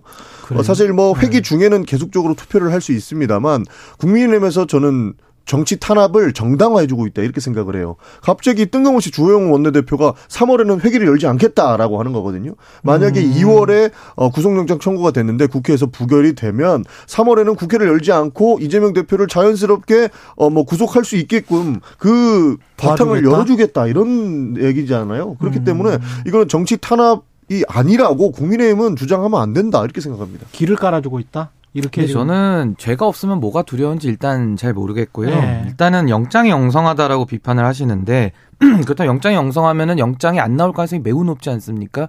그렇다면 영장이 기각되면은 검찰이나 현 정권은 엄청난 역풍을 맞을 겁니다. 그리고 그렇죠. 이재명 대표는 거의 대선 주자 반열에 또 올라가는 거거든요. 그러니까 저는 이게 기각을 염두하면서도 영장 실질 심사를 안 나가겠다라는 건 논리 모순이다. 저는 그 음. 말씀 먼저 드리고 두 번째는 팩트 얘기하셨는데 제가 팩트 설명드릴게요. 유동규 씨. 그 관광공사 사장까지 경기도에 지내셨죠. 이분 구속됐다가 풀려나서 지금 이제 진실을 말하고 있다 이렇게 주장하고 있고 김만배 씨 지금도 뭐 구속됐죠. 그리고 측근이라고 할 수 있는 정진상, 김용 씨도 지금 다 구속이 됐죠. 이 정도까지 됐으면은 이재명 대표가 본인이 억울하다. 나는 지금 없는 사실 가지고도 죄를 만들어서 지금 수사받고 있다. 전 이렇게 얘기한다는 것은 이분들에 대한 그럼 구속이나 지금 현재 수사받고 있는 것도 다 부정하겠다는 것인데 그건 이재명 대표와 이재명 대표를 지지하는 분들만의 뭐 소위 말해 뇌피셜이라고 할까요? 저는 정상적인 국민들이라면 이 정도 사안이 됐으면은 어느 정도 이제 범죄 혐의가 있다. 그러니까 예를 들면은 예. 저는 김건희 여사에 대해서도 도이치모터스 결론이 나왔을 때 김건희 여사 공모관계 아직 밝혀진 거 없거든요. 제가 그걸 무죄다. 이것이 마치 야당의 정치적인 공격으로 인해 만들어진 사실이다. 이렇게 얘기하면 민주당은 뭐라고 대답하겠습니까? 당장 수사받으라고 하지 않습니까? 음. 저는 똑같은 논리로 똑같은 이재명 논리다. 대표도 당장 수사를 받으시라. 왜 본인만 정찬민 이상직과 차별을 두고 예, 예전에 권성동 의원도 부채포특권 포기하고 가서 영장 실질다 받았거든요. 저는 본인만 예외된다는 것은 굉장히 자기중심적인 생각이 이렇게 봅니다. 수사 받고 있지 않습니까? 소환 조사 하면은 다 그러니까 방탄국회를 하지 말라는 거죠. 소환에 다 응하고 있고 네. 검찰도 놀랬을 거예요. 이재명 대표 당연히 안 나올 거라 생각을 했고 안 나오면 그때 구속영장을 청구해가지고 국회에서 의결을 받으려고 했을 텐데 이재명 대표가 검찰의 계산과는 다르게 갑자기 수사 받- 받으러 와라 하면 세 번이나 나오는 거예요. 그러다 보니까 본인도 정당성이 좀 떨어졌을 거라고 보고 뭐 유동규 씨나 남욱 이 사람들은 이미 뭐 증거가 왔다 갔다 한다는 뭐 증언도 있고 실제 어느 정도 나오고 있다고 언론에도 나오고 있지 않습니까? 심지어는 뭐 지금 뭐 정진상이라든지 김용이라든지 이것도 사실 남욱 변호사라든지 그다음에 뭐 김 뭐 김만배 그다음에 유동규 씨가 뭐 뭘 줬다. 주- 뭐 현금을 줬던 박스가 나왔다.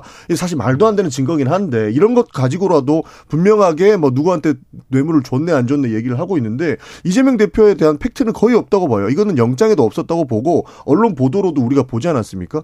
이재명한테 이재명 측에 돈을 주기 위해서 24, 2024년도에 돈을 주려고 했다. 음. 그리고 뭐 성남 FC 이야기하면서 이재명을 돕기 위해서 성남 FC에다가 돈을 줬다.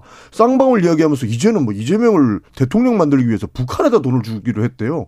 그러니까 이런 게 논리적 비약이라고 보고 여기서 한 가지만 더 말씀을 드리면 인신 구속의 사유가 저는 불분명하다 이렇게 보고 있습니다. 이미 그 대한민국에서는 대법원 판결이 나야 이 사람이 범죄자인지 아- 범죄자가 아닌지가 나오지 않습니까? 사실 수사는 이미 압수수색 약 한 200에서 300회 정도 진행을 했고 거의 끝 마무리하고 기소도 이미 지금 진행을 하고 있는 상황 아닙니까? 그런데 야당 당대표가 도망을 간다? 도주의 우려를 이야기하면서 구속 수사를 이야기하고 있고요. 증거 인멸로서 인신을 구속하고 재판을 받아야 된다고 주장하고 있어요. 근데 실제로 그 대장동의 뭐 당사자들이라고 할 수 있는 남욱 유동규는 수사받고 석방됐어요.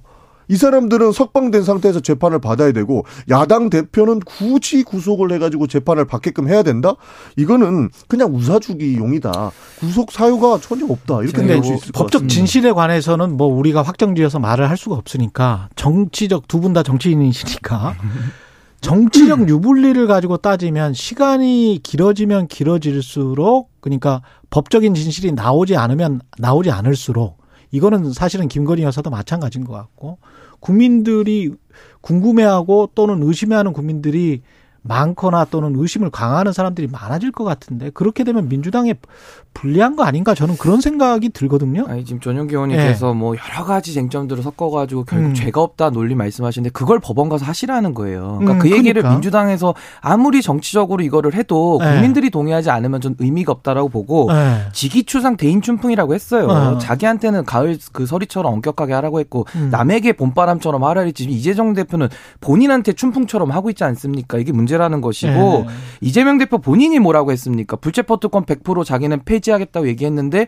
왜 자기한테는 그 적용 안 되는지 좀 의문이고 지금 구속 필요성 없다는 거 아닙니까? 제1야당 대표니까 도주 우려 없고 확실하다 이런 얘기인데 이재명 대표가 박근혜 대통령한테 뭐라고 했는지를 생각해 보셔야죠. 박근혜 대통령은 현직 대통령이었습니다. 구속 수사하라 그랬어요. 근데 구속 수사하라는데 현직 대통령보다 의전 서열이 훨씬 낮은 야당 대표가 본인에게는 구속 필요성이 없다. 그럼 과거에도 대통령에 대해서는 그런 말씀을 하면 안 되죠. 근데 그 현직 대통령임에도 불구하고 우린 구속이 됐지 않습니까? 박근혜 대통령 소환 조사 불응했습니까? 갔죠. 소환 조사 응했다가 구속까지 됐고 4년 7개월을 구속 상태에서 재판받았어요. 그자 사면으로 풀려났거든요. 왜 타인에게만 항상 엄격하고 본인에게는 왜 항상 관대하냐. 이것이 바로 민주당의 내로남불을 국민들이 비판하는 거거든요. 그러니까 저는 이재명 대표 구속하라는 얘기가 아니에요. 체포동의안을 가결을 시키든지 해서 회기를 열지 않든지 가결을 시켜서 법원에 가시면 영장이 엉성하니까 기각이 나오지 않습니까? 민주당 논리대로 하면은 그러면은 역풍을 받고 윤석열 정부가 무너지겠죠. 근데 그거를 못 하겠다라는 것은 본인들도 구속의 가능성이 있다. 이걸 음. 자기들도 아는 겁니다. 그러니까 아까 좀 전에 말씀드리지 않았습니까? 예. 이번에 기각이 돼도 두 번, 세 번 이미 국회에서 통과를 시키고 나면 검찰들은 어떠한 방식으로도 두 번, 세 번 재청구. 재청구 하겠죠. 역풍이 근데 이것 불겠죠. 가지고 우리가 어 이걸 용인해야 된다? 사실 그 불체포 특권 이것을 만든 법학자들의 저는 해안이라고 보는데 아니 근데 똑같은 사안을 가지고 구속영장을 청구할 수는 없고 지금 현재 나온 사안들은 뭐 대장동이랄지 뭐 그 가장 주요하게 나왔던 사안들이기 때문에 다음에 또 구속영장을 청구한다면 위례 백현동이랄지 뭐 쌍방울 변호사비. 대북 송금 뭐 변호사비 뭐 이런 걸들일 거란 말이죠. 그러면 지금 만약에 구속영장 심사를 받아가지고 이게 기각이 됐다면 검찰이 다음 거 가지고 구속영장을 청구하기가 아니 근데 하나만 말씀드리면. 우병우 수석도 기억하시죠? 네. 세 번인가를 청구했어요 당시에. 그래서 음. 영장 결국 발부됐거든요. 그러니까, 그러니까. 여러 차례 청구하는 게 음. 어색한 건 아니라는 겁니다. 그러니까 민주당에서는 자꾸 이런 부분에 대해서 이재명 대표를 자꾸 탄압한다 이렇게 프레임을 짜시는데 아니 탄압을 할 거면은 새로운 사실을 만들어서 탄압을 하지 왜 과거에 2015년 걸 가지고 문재인 정부 때부터 나왔던 걸로 왜 탄압을 하겠습니까? 지금 그러고 있지 않습니까? 그러니까 이게 저희도 좀 적당히 검찰이 실제로 중립적이다 이 정도만 돼도 이거는 영장이 사실관계에 기반했기 때문에 어 구속 이 필요하다면 그건 파- 그 법원에서 판결 한번 받아보자 이렇게 주장을 했을 거예요. 근데 음. 너무 무리. 무리하다라는 것을 사실 많은 국민들이 무리하다. 동의하고 있는 그래서 부분 지금 아닙니까? 중립성 얘기하시니까 저는 아마 김건희 여사 특검이나 박영수 그 50억 클럽 얘기하실 것 같은데 네. 전 그분에 대해서 민주당이 특검을 좀 해줬으면 좋겠어요. 제가 국민의힘에다가도 특검하라고 제가 얘기할 테니까 어. 형평성만 맞추면 이재명 대표에 대한 중립성 위반이 못 하거든요. 전 그렇게 해서 법과 원칙을 전체적으로 그- 여야가 세워가야지 아. 자꾸 본인들에 대해서는 탄압이고 수사하지 말자. 그러면은 이재명 대표에 대해서는 성역입니까? 그건 아니지 않습니까? 절대 아니죠. 성역 아닙니다. 그렇게 말씀 주시면은 네. 어, 충분히 검찰의 중립성만 요 구된다면 우리도 뭐 할 수 있습니다. 그러니까 그러니까 만약에 전 만약에. 서로 뭐 바터를 하자 일종의 아니요. 55 클럽 김건희 뭐 여사 김건희 여사 그리고 이것도 제대로 그냥 수사 받자 그 리고 재판 받자 이렇게 하면은 바터가 될 수가 있는 거예요. 아니 쌍특검 하자고 서로. 저희가 말씀드리지 않았습니까? 아니, 그러니까 이재명 대표 수사까지 자꾸 석자 그러니까 쌍특검이 그동안 네. 안 됐던 것이고 네. 요두 가지에 대해서는 동의하기 다 때문에 하자. 하자. 그러면 민주당도 그러면 동의할 5월 5일 어린이날 같은 때 그냥 다 함께 손잡고 하는 아니 그 거는 국민들이 다 그거 지지하지 않겠습니까? 아니, 죄가 저는 지지할 것 같아요. 간에 답답해 죽겠어요, 예, 옆에서 죄 있는. 사람들에 대해서는 답답하죠. 소명 없이 수사하는 네. 거죠. 예, 국민들의 뜻은 그러니까 그렇습니다. 진짜 중립성이 요구되는 수사면은 당연히 문제가 있는 것은 밝혀야 되지 않겠습니까? 진실을 밝히고 어 이 사건이 해결됐으면 좋겠는 거는 우리 음. 민주당 원들이 더 간절하게 바라는 겁니다. 아까 앵커께서 말씀해 주셨다시피 네.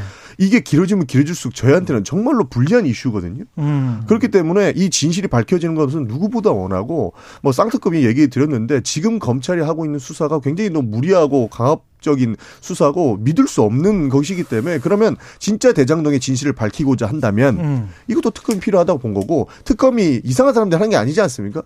여, 여야가 추천한 검사들이 중립적으로 하는 것이 특검이기 때문에 우리도 진짜 대장동 특검으로 한번 밝혀보자. 모든 것을 진실 그대로 보고 문제가 있다면 뭐 처벌을 당연히 받아야 되는 것이다. 이렇게 주장하는 거죠. 국민의힘에도 50억 네. 클럽에 대해서나 김건희 여사에 대해서 수사의 필요성이 있지 않습니까? 이재명 대표 똑같거든요. 뭐 죄가 있다 없다를 떠나서 네. 수사 필요성이 있으면 해야죠. 그러니까 거기에 대해서는 전 이견이 없기 때문에 이재명 대표도 이 부분에 대해서는 안심하시고 지금 영장이 엉성하다는 거 아닙니까? 그렇다면은 국회에서 그걸 굳이 막아줄 필요가 있습니까? 음.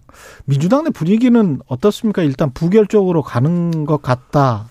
이런 보도들이 나오고 있습니다. 뭐 당에서 뭐 총의를 모았다 이렇게 네. 얘기하지 않습니까? 의총에서 실제로 영장을 분석을 한번 했었습니다. 음. 저희도 판사 출신들의 의원들께서 나오셔서 밤새 영장을 보고 실제로 이게 어떻게 가능성이 있느냐를 좀 분석을 했었는데 음. 영장은 부실해서 이거는 충분히 기각될 가능성이 있다. 그러나 어 여러 가지 건, 건들을 좀 이렇게 검찰이 재수사한다거나 추가 수사한다거나 남겨뒀어요. 아까 이거 말씀하셨다시피 똑같은 사건 가지고 두 번, 세 번 영장을 청구할 수는 없겠죠. 그런데 두 번, 세 번 영장을 청구하기 위한 어 그런 바운더리는 넓혀놨다라는 거거든요. 그러니까 우리가 이거 그냥 편하게 한번 영장 실질 심사 한번 받아보자라고 두, 어뭐 가결을 시켜주면 검찰은 두 번, 세 번, 네 번, 다섯 번이라도 해서 이재명 대표를 구속하려고 할 것이다라는 그런 의견도 있었거든요. 그러다 보니 어 의원들도 본인들도 영장을 좀 공부를 했을 것이거든요. 음. 그러면서 하시는 얘기가 이거는 굉장히 부당한 영장 청구다라고 기결이 되었고 분위기가 잡혔습니다. 뭐 이게 뭐 당론이 결정되고 이런 것은 아니었고 음. 반대하시는 분들이 없었어요. 근데 그런 분위기는 없어요. 그 박지원 전 비대위원장은 방탄으로 가면 또는 방탄으로 비춰지면 총선이 폭망이다 이런 이야기를 했는데 아까 제가 말씀드린 것처럼 시간이 계속 끌어지면서 어 어차피 기소는 분명히 할 거잖아요. 이재명 대표도 그거는 인정을 했고 그러면 계속 방탄으로 비춰지고 몇 개월 가다가 가을 여름 뭐 훨씬 빠르겠죠 기소되는 거는 그러면 기소가 되고 그러면 재판이 되고 그것들이 계속 언론에 나올 텐데 그러면 민주당 지지율은 계속 그 부정적인 영향을 미칠 것 같은데 제가 보기에는 이재명 대표가 예. 만약에 영장 청구를 두 번, 세 번, 네 번 청구돼서 예. 뭐 될지 안 될지 모르겠습니다. 만약에 우리가 이재명 대표를 뭐 구속하라 뭐 이런 식으로 주장을 한다고 해서 총선 이길 수 있다고 보시나라고 음. 물어본다면 저는 그래도 진다라고 봅니다. 왜냐하면 음. 이재명 대표가 어 뭐 했던 이 뭐 일들에 대해서 지금 모든 것을 부정하고 있고 다 범죄로 이 정부는 몰아가고 있거든요. 지금 여기서 이재명 수- 대표가 구속 수사를 받아도 계속 이재명 대표를 공격하기 위한 이재명 범죄자 프레임에 대한 언론 보도는 계속 이어질 거로 봅니다. 검찰도 본인들도 생각이 있을 거 아니에요. 이거 총선을 민주당 을 괴멸시켜야만 본인들이 하는 거에 대해서 더 어, 이렇게 힘이 생길 텐데 음. 그걸 가만히 두겠습니까? 그렇기 때문에 이재명 대표가 구속된다고 하더라도 음. 저는 더 이런 언론 보도 그리고 민주당의 괴멸을 위한 민주당을 범죄자 프레임을 씌우기 위한 보도나 그런 사건들은 계속적으로 검찰 발로 나올 것이다라고 생각합니다. 아니 근데 전혀 그렇지 않고요. 음. 저는 이렇게 생각해요. 본인이 눈을 질끈 감고 있으면 세상이 안 보이지 않습니까? 그렇다고 세상이 없는 게 아니거든요. 자기가 눈을 떠야 돼요. 근데 저는 민주당을 보면 참 안타까운 게 본인들의 세계관 속에서 자꾸 죄가 없다고 소위 말해서 좀 죄송한 표현입니다. 우기니까 이게 네. 국민들하고 점점 괴리가 생기거든요. 저는 그럼 전용기 의원님한테 여쭙고 싶은 게 예를 들어 뭐 구속 안 시켰다고 칩시다. 1심 판결이 나왔어요. 근데 거기 유죄가 나온다면은 5대 5 아닙니까? 그건 안 믿, 안 믿겠습니까? 유죄가 나오면 어떡합니까? 1심에서. 대법 가야죠. 뭐 아, 그러니까 이렇게? 나온다니까요. 예. 근데 이렇게 대법까지 가야 된다 그러는데 정경심 교수 사건에서도 대법원 판결이 나와도 그걸 민주당이 또 부정을 했었어요. 과거에 정세균 음. 후보나 이런 분들이. 그러니까 저는 대법원 판결이 나와도 부정하는 민주당에 대해서 저는 그것이 정권 교체의 가장 큰 전 원인이 됐다고 보거든요. 음. 그렇다면은 지금도 1심 판결 이 나와도 지금 못 믿겠다고 얘기하시지 않습니까? 그럼 민주당하고는 더 이상 상권 분립화해서 민주국가를 운영할 수가 없는 겁니다. 자, 그러니까 대법 판결이 나와도 뭐 아니, 만약 일심 판결이 나오면 그래도 못 부정한다는 게 아니고 1심 판결, 2심 판결, 3심, 아니, 이게 3심까지는 3심제는 맞는데 싸우는 1심 거잖아요. 판결이 네. 나와도 이재명 대표에 대해서는 무죄 투쟁을 계속하겠다는 것인데 아니, 그럼 대법원까지 나오려면 3, 4년이 걸리거든요. 그럼 3, 4년 동안 민주당은 계속 이재명의 굴레에 쌓여가지고 한 치 앞도 못 나가는 겁니다. 그러니까 지금 그게 구속 안타깝다는 거죠. 수사를 한다고 하더라도 아니, 구속의 4, 5년 문제가 동안 아니라. 계속적으로 나올 이슈입니다. 아니, 그러니까 저는 총선이 그거예요. 아니고 대선까지? 그럼요. 아니 저는 그래요. 어. 그러니까 정경심 사례에서도 우리가 보듯이 대법원 결정이 나, 판결이 나와도 민주당이 부정을 했거든요. 그러니까 부정하지 않는다니까요. 아, 그러니까요. 저는 않습니다. 이게 네. 여야가 어느 정도 1심 정도 판결이 나왔을 때는 정치적으로는 책임을 저는 최소한 져야 된다고 음. 생각을 하는데 음. 지금 말씀하시는 대로 전 대법원까지 가서 정치 투쟁을 하겠다 이러면 상당히 이것은 음. 민주당에게 저는 악재가 될 것이다라고 보고 하나만 더 말씀드리면은 저희가 율사당이거든요. 국민의힘의 변호사, 판사, 검사 들 무지 많습니다. 근데 저희가요 판사 출신 변호사 말 너무 안 믿으시는 게 좋은 게 네. 이준석 대표 가처분 할 때도 1차 할 때다 네. 기억하시겠지만 저희 당의 판사 출신 분들이 다 그거 기각될 거라 그랬어요. 근데 인용이 됐거든요. 그러니까 음. 이게 너무 판사 출신들의 말에 의지할 필요 없고 제가 영장 똑같은 영장 봤거든요. 네. 제가 볼 때는 영장 나오고도 충분할 만큼 혐의가 다 적시돼 있어요. 그러니까 이것은 민주당 출신의 판사 출신 의원들이 영장 검토를 했고 부당하다라고 얘기한다고 해서 부당한 게 되는 게 아니라 는 것이죠. 그러니까 음. 결국에 이 주체는 국민의힘의 말이 맞는 것도 아니고 민주당 말이 맞는 것도 아니고요. 결국 사법부의 영역에 맡기는 겁니다. 근데 그거에 대해서도 지금 방탄을 통해 가지고 법정에 죽어도 못 나간다. 이건 무죄다. 이렇게 깔고 얘기하는 것은 예를 들면 김건희 여사에 대해서도 우리가 그렇게 얘기하면 민주당은 어떻게 얘기하겠습니까? 법정에 죽어도 못 겁니다. 나간다예요? 아니죠. 구속 수사에 이유가 없다라는 겁니다. 그러면은 불구속 아. 상태에서 1심이 나와서 법정 구속이 되면 그거는 받아들이는 겁니까? 그럼 법원에서 판결이 나왔기 때문에 그건 인정해야 되겠죠. 그러니까 근데 당연히. 아까는 이제 대법원까지 아니죠. 가야 알겠다고 아, 하시니까 아니죠. 그러니까 원래 당연히 대법원 판결을 네. 받아야 모든 죄가 성립이 되는 것 아니겠습니까? 음. 죄가 있다면 그 죄가 없다면 대법원 판결에서 당연히 무죄가 나오겠죠. 아니 근데 정치적으로 어. 보면 그런 상. 그런 상황이 가령 뭐 대법원이면 뭐한 4, 5년 가는 건데 그러면 민주당은 음. 이재명 당 대표에 대해서 포커로 따지면 모든 칩을 다 걸어버리는 아니 건데. 대선 치러요 4년 뒤에 4년 4년 5년 대선이 동안 와요. 그러니까 그걸 원하는 게 지금 예. 정부의 역할인 것 같아요. 왜냐면 음. 지금 이렇게까지 검찰이 무리하게 이재명 대표를 강압적으로 수사하고 있는데 이재명이 대통령 돼봐요. 이거는 큰 사고 나는 거예요. 검찰 입장에서는.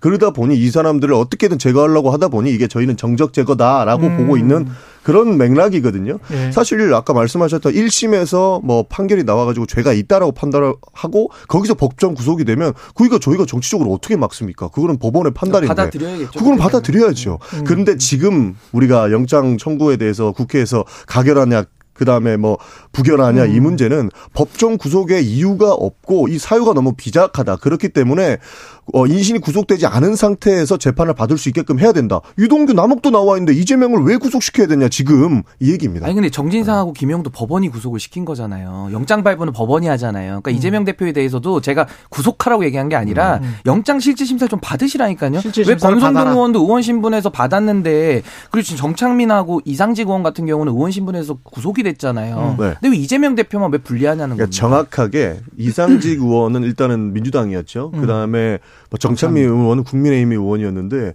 어, 의원들도 사실 그 이제 뭐 투표장에 들어가면 굉장히 긴장되거든요. 문제가 있다라고 판단되고 이 증거를 너무 명확해서 이거는 정말로 어 법원이나 검찰에서 주장하는 것이 타당하다 그러면은 찬성을 합니다. 근데 해당 부분에서 민주당 의원들이 봤을 때는 이건 너무 무리하고 부당한 것이라서 반대를 해야 된다라고 의견이 모인 거고요. 저는요 음. 의회의 권한 존중하거든요. 불체포 특권 이거 뭐 안 지키시고 어쨌든 부결시키실 건데 저는 그거 존중하고요. 네. 저는 검찰이 그럼 기소를 빨리 해서 전 법정에서 시시비비 가려야 된다고 봅니다. 여기까지 민주당 이야기 하고요. 어, 얼마 시간 안 남았습니다. 지금 저 어제 세 번째 TV 토론 했는데 김기현 후보 땅 투기 아무래도 이제 1위 후보니까 그쪽으로 계속 쏠리는 것 같은데 이거는 뭐가 있는 거예요? 일단은 뭐 황교안 후보가 엄청나게 지금 공세를 세게 하고 있고 네. 음. 사실은 어제도 토론회에서 거의 이 땅 문제가 한 6, 70% 이상 나왔던 것 같습니다. 네. 그래서 저는 이 땅 문제에 대해서는 김기현 후보가 저는 좀 해명을 좀 석연치 않게 하고 있어서 음. 더 의혹을 키우고 있다 이렇게 보거든요. 예. 그러니까 예를 들면 그 땅을 샀던 목적에 대해서 명확하게 본인이 밝히시면 되는데 네. 뭐 제가 들은 바로는 뭐 이것이 뭐 목축을 위해서 샀다라든지 뭐 여러 가지 동기들을 대는데 밤산이래요. 밤산. 밤산인데 네, 목축 얘기도 나오더라고요. 98 년에 뭐 교인이 같이 다니는 교회에 있는 교인이 힘들어서 그거를 도와주는 차원에서 샀다. 그러니까 이제 그런 예. 것들에 대해서 명확하게 설명을 하시고 그 다음에 이제 어제 황교안 후보가 물어본 것은 국회의원 신분일 때 그때 뭐 음. 국토교통이 뭐 간사도 지내고 하면서 여러 가지 좀 압력을 행사한 거 아니냐 뭐 이런 의혹들이거든요. 그쪽에 땅이 좀 잘 되도록 얘가 거기에 어. 대해서 본인이 그럼 무관하다 그러면은 무관하다 하고서 그 재산에 대해서 국민들의 정서상 뭐 예를 들면은 그거를 뭐뭐 어떻게 뭐 판다든지 음. 아니면 뭐 처리를 한다든지 이런 거 하면 되는데 계속 여기에 대해서도 아 뭐 민주당 정권 하에서 본인은 탈탈 털렸는데 깨끗했다 이런 식으로 하다 보니까 그게 이재명 대표 논리랑 비슷하거든요. 그래서 어제도 울산 이재명이라는 별명이 나온 겁니다. 그래서 음. 전 김기현 후보가 피해갈 것이 아니라 이 부분에 대해서는 국민의 눈높이에 맞게 해명하고 넘어가면 될 일이다. 저는 이렇게 봅니다. 뭐 예전부터 나왔던 것 같습니다. 민주당에 서 뭐 그 김기현 TF까지 만들었던 적이 있어요. 그 예. 이, 이 의혹과 관련해 가지고 그때 막 서로가 고소고발에 난무했었는데 저는 사실 이 의혹이 사실일 거다 이렇게 보지는 않습니다. 왜냐하면 그 본인의 땅 쪽으로 본인의 신분과 권력을 이용해서 뭐 이렇게 옮겼다 이렇게 주장하는 거거든요. 그거 대놓고 할 사람이 누가 있겠습니까? 전부 다 국민의 대표들이고 본인의 사리 사욕보다는 이 본인이 해야 될 일을 한다고 봐서 이건 좀 무리한 주장이라고 할 수는 있지만 뭐 당연히 뭐 전당대회에서 공세적으로는 할 수 있지 않을까 뭐 그렇게 그 정도 봅니다. 이 구도는 어떻게 보십니까? 1대 3에서 김기현 어차피 김기현 후보가 되는 겁니까? 아니면은 지금 역전의 가능성이 있습니까? 지금 이제 1차에서 네. 50% 과반을 얻어야 이제 결선을 투표를 안 가는 건데 이제 김기현 후보 는 그게 목적이었을 텐데 이제 그것은 좀 달성이 어려워졌다고 그래요? 저는 보이고요. 예. 이제 천하람 후보가 상당히 어제도 토론회에서 발언량이 많이 늘어났습니다. 음. 그래서 과거에는 이제 3, 4위 후보는 좀 전략 좀 무시를 당하는 이제 그런 구도였다면은 어제부터는 사실상 거의 4강 후보 그러니까 네 음. 명이 다 지금 본인이 1등 할 수 있다 이런 식으로 어제도 주장을 하면서 했는데 전 그런 것들이 경선의 흥행에는 상당히 도움이 된다고 보고요. 예. 지금 1차에서 누구도 과반을 넘길 수 없다고 한다면 결선 투표 가는 거는 상수거든요. 그렇다면 저는 누가 당대표가 될지는 이제 예측 불허, 혼전의 상태에 왔다. 저는 이렇게 봅니다. 정말 저도 혼전일 것 같아요. 갑자기 천하람 후보가 등장하면서 안철수 후보의 그 지지율을 많이 이렇게 받아왔었잖아요. 근데 갑자기 그 김기현 후보의 표가 갑자기 또 황교안 후보한테 조금 흘러가는 모양새가 보이고 있어서 4강이라고 말씀 주셨는데 이거 진짜 혼전이 되겠다. 결선 투표 가봐야 알겠다. 이런 생각이 듭니다. 누- 민주당 입장에서는 어떻습니까? 지금 부동산 투기 의혹과 관련해서 김기현 후보가 되면 또는 뭐 이른바 이제 윤핵관의 지지를 받고 있다는 김기현 후보가 되면 민주당 입장에서는 더 편안합니까? 편하다 이렇게 보기보다는 정확한 검증을 해야겠죠. 그 저, 네. 아. 저희도 지금 김기현 후보의 의혹에 대해서 저는 설마 그렇겠겠냐. 라는 말씀을 드렸는데 아니 안철수나 뭐 천하람이 되는 것과 비교해서 김기현 후보가 나오면 윤심 패스이기 때문에 네. 그러니까 윤심이면은 모든 게 당에서 패스가 될 거기 때문에 음. 오히려 지금 윤석열 정부가 어, 잘 못하고 있는 거에 대해서 그런 지점에서는 저희가 오히려 낫다 이렇게도 평가합니다. 어떻게 보세요, 신인규 대표는? 뭐 당의 개혁을 위해서라면은 음. 그 이재호 고문이 그런 말씀하셨거든요. 정상인이라면은 천하람밖에 지금 뽑을 사람이 없다 이렇게 얘기를 하셨는데 저는 그 의견에 상당히 동의를 하고요.